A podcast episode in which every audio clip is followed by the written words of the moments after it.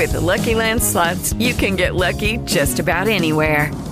This is your captain speaking. We've got clear runway and the weather's fine, but we're just going to circle up here a while and get lucky. No, nothing like that. It's just these cash prizes add up quick. So I suggest you sit back, keep your tray table upright, and start getting lucky. Play for free at LuckyLandSlots.com. Are you feeling lucky? No purchase necessary. Void where prohibited by law. 18 plus terms and conditions apply. See website for details. È in primo piano nel dibattito internazionale ed è centrale anche nella nostra campagna elettorale. Ma la questione energia riguarda anche i cyberattacchi. Ne parliamo in questa puntata, ma prima sigla. La combinazione è 1, 1, 1, 2, 2, 3, 3, 4, 4. Allora la combinazione è 1, 2, 3, 4. È la più stupida combinazione che abbia mai sentito in vita mia. Ciao a tutti, questo è 1234, un podcast sulla sicurezza informatica. 1234 come la password che non si dovrebbe mai scegliere, ma che, come insegna il film Balle Spaziali, è una delle più utilizzate.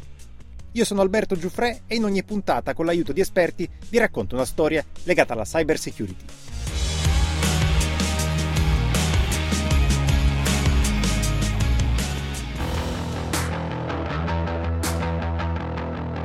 Dall'inizio della guerra, lo scorso febbraio, e dopo le sanzioni imposte dal blocco occidentale contro Mosca, gli esperti hanno registrato un aumento degli attacchi in ambito cyber contro obiettivi del settore energetico, comprese le infrastrutture critiche.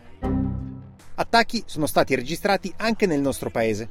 Nelle scorse settimane è stato colpito il GSE, cioè il gestore dei servizi energetici, una società pubblica controllata dal Ministero dell'Economia e delle Finanze che si occupa di rinnovabili.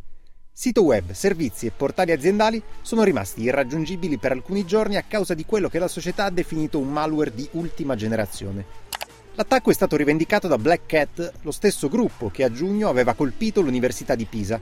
Come ha raccontato Wired, Black Cat avrebbe sottratto 700 GB di dati dal GSE, dati che includerebbero informazioni personali, contabilità, contratti, informazioni sui progetti e molti altri documenti interni dell'azienda.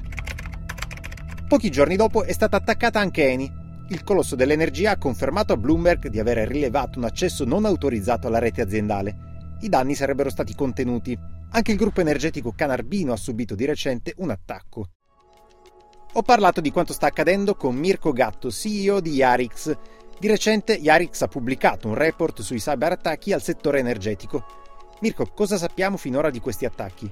Hanno chiaramente colpito queste aziende con lo scopo di introdursi all'interno della rete, bloccare l'operatività e chiedere un riscatto. Okay. Questo è quello che in questo momento sappiamo e che è stato dichiarato.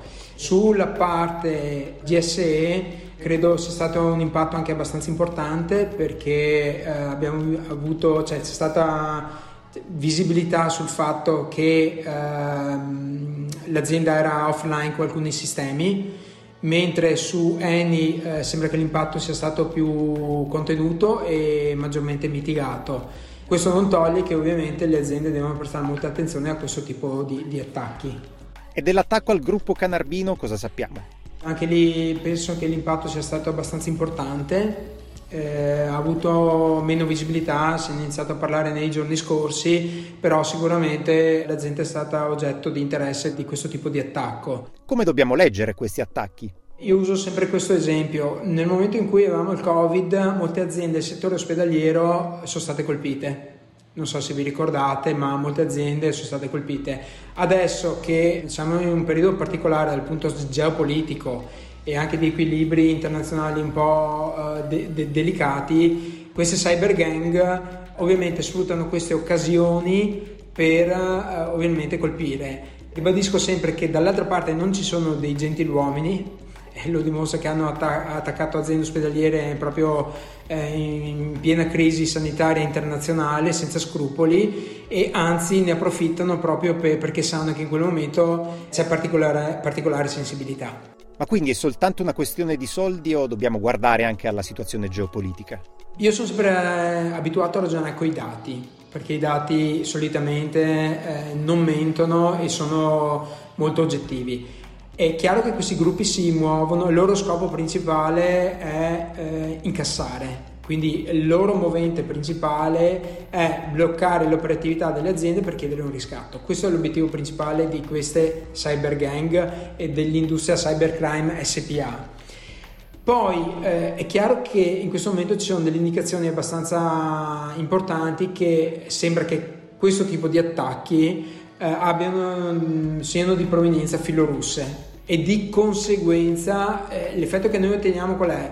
L'effetto che si ottiene è che queste cyber gang agiscono praticamente in modo incontrollato e ovviamente sfruttano la possibilità di non essere perseguiti, perché dall'altra parte probabilmente c'è un interlocutore che non ha nessun interesse nel bloccarli.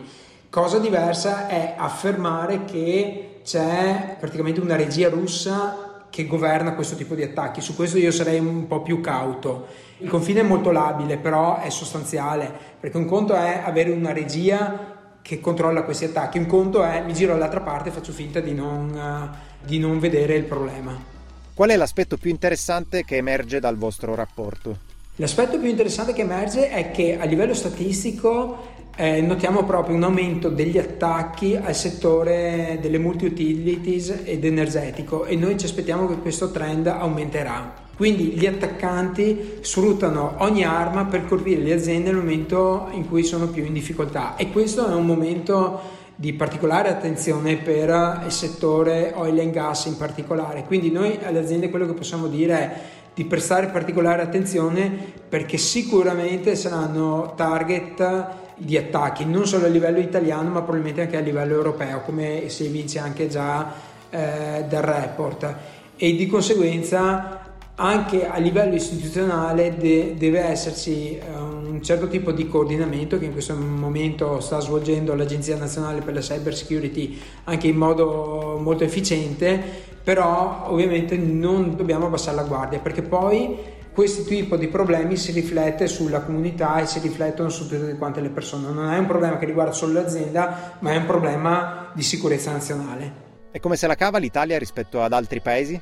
Diciamo che siamo in ottima compagnia, perché un po' tutti i paesi sono stati colpiti, anche ci sono stati attacchi anche abbastanza clamorosi, anche negli Stati Uniti, ok?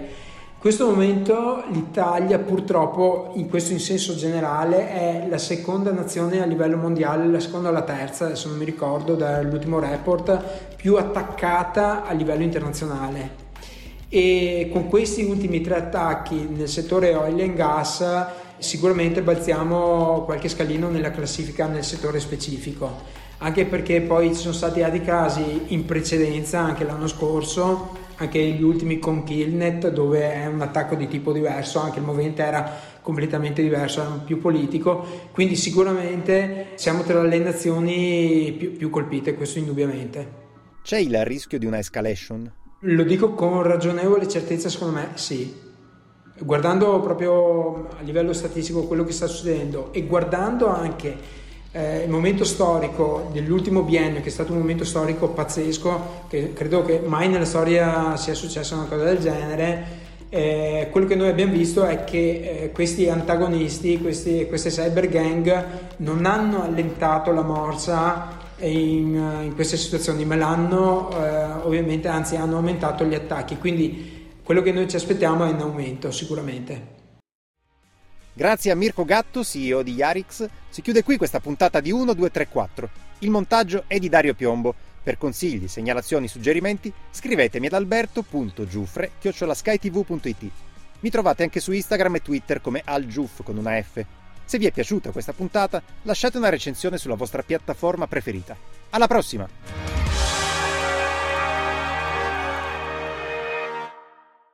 With the Lucky Land Slots, you can get lucky just about anywhere. This is your captain speaking. We've got clear runway and the weather's fine, but we're just going to circle up here a while and get lucky. No, nothing like that. It's just these cash prizes add up quick. So I suggest you sit back, keep your tray table upright, and start getting lucky. Play for free at LuckyLandSlots.com. Are you feeling lucky? No purchase necessary. Void where prohibited by law. 18+ terms and conditions apply. See website for details.